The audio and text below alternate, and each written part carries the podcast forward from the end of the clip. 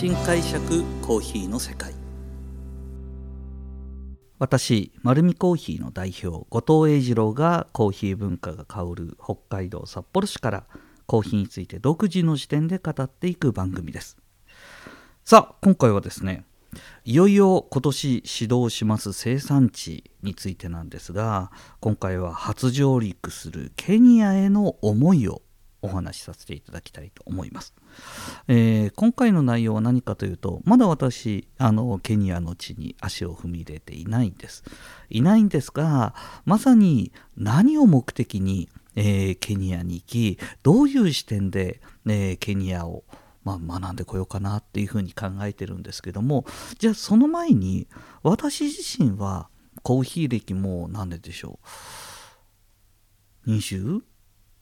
5年6年経ちますね、えー、優に経つんですけどもその私のコーヒー歴の中でケニアってどういうふうに解釈してたのか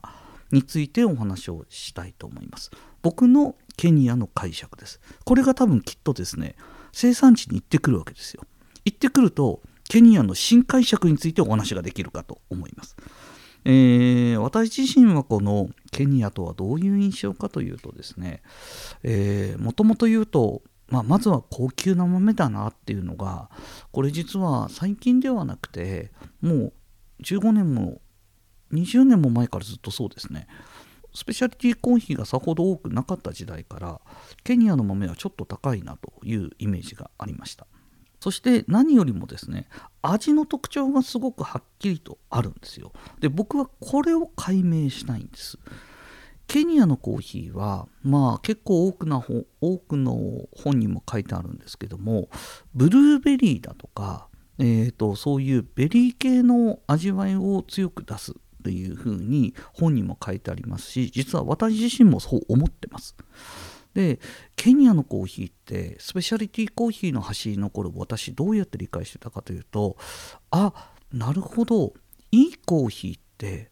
えー、これですね。ガテマラのコーヒーだとか、えー、コスタリカのコーヒーのコンテストの、えー、初期の頃のコーヒーを買った時にも鑑定した時にも思ったんです。もうそれは2003年とか2004年の本当に初期の頃です。この頃から、えーと、コーヒーの鑑定に少しずつ出ていった時に、まあ、コーヒーの点数をまずつけるということを慣れていく段階だと思うんですよね。まだスペシャリティが本当に、えー、創世期のところで、えーと、点数の付け方も基準も背景としてなかったんですよ。その頃僕ですねどの国のコーヒーでもケニアの味わいが味わいを感じたらいいコーヒーだっていう一つの基準だったんです。これはですねはっきりと覚えてますね。どちらかといえば、えーと、ガテマラのウェイウェイテナンゴにある、えー、パカマラシュなんかも実はボディ感がすごく良くてジューシーさがあるんですね。で熟度が高くなると少しブルーベリーみたいな香りがする。あこれいいコーヒーだ。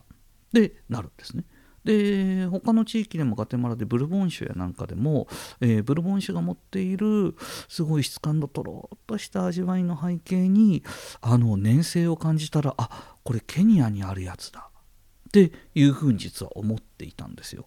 なのであの味わいの質感部門でいうと僕ケニアが結局は世界をリードしてたのかなというふうに、えー、コーヒーを学び始めた20代30代の時はそう思ってました。そのぐらいケニアの質感そしてこのジューシーな甘さってどうやって作られてるんだろう。これもですね他の国にないんですよ。このケニアっぽい味わいって、えーと、最近はあります。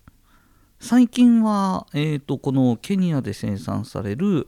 SL 系のコーヒーがですね28系が、えーと、とか34とかそういうのが、えーと、世界各地で生産されるようになってきましてガテマラだとか他のエリアでもこの SL のケニアのコーヒーにはあ同じようにブルーベリーの味わいがあるのできっとその品種由来の味わいがあるんだなっていうのは今想像はついてます。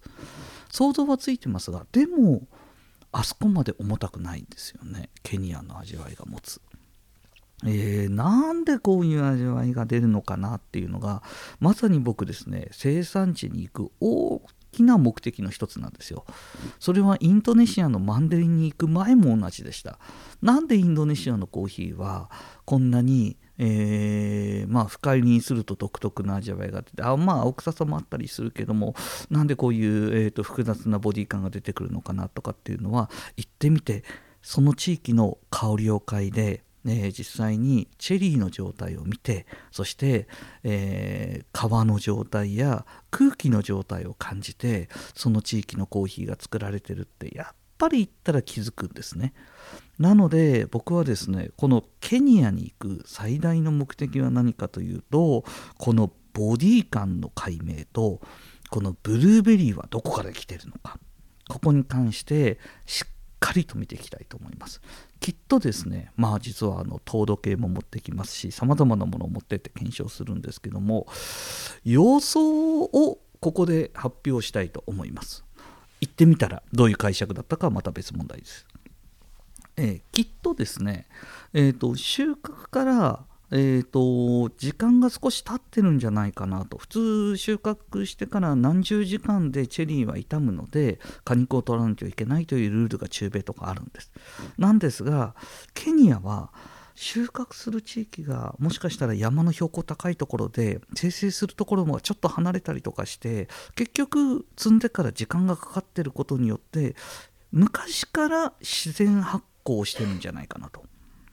で今あのよくですねコーヒーの生産地では anaerobic fermentation とかそういうような形で発酵プロセスを踏むんですけどもでこの発酵が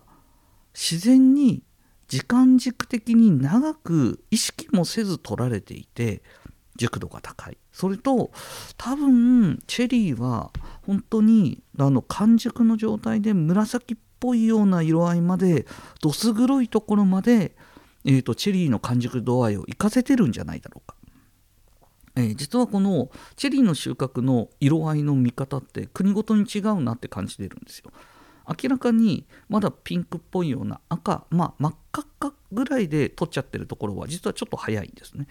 それよりもそうですねインドネシアだと,、えーと牛の血ぐらい度数ぐらい色合いだったりとかするんですけどもそういうような色合いまで取るところもありますしコロンビアも比較的色濃いなっていう気がするんですねでケニアもきっと濃いんだと思うんですよこういうことによって生まれるものそれと土壌はどうかな。多分火山岩質なのかなと。まああのキリマンジャロという大きな山の麓に近いところに、えー、ケニアも国境を面していまして多分土の状態とかもえーと、ちょっと違うのかな。多分。えっ、ー、とどういう土の状態かははちょっとまだ想像はつかないんですけども多分火山岩質が強くて必要な栄養素がしっかりあるのかなで多分チェリーも少しまああのコーヒー豆もそうなんですけどコロンとした大粒なので多分チェリーのサイズも多分大きいんじゃないかなと思っていてでも熟度が上がるってことはその果肉の部分が他のエリアより厚くてその果肉分が厚い分だけ発酵が進むのかなっていうようなことをですね思いながらまず行くんですよ。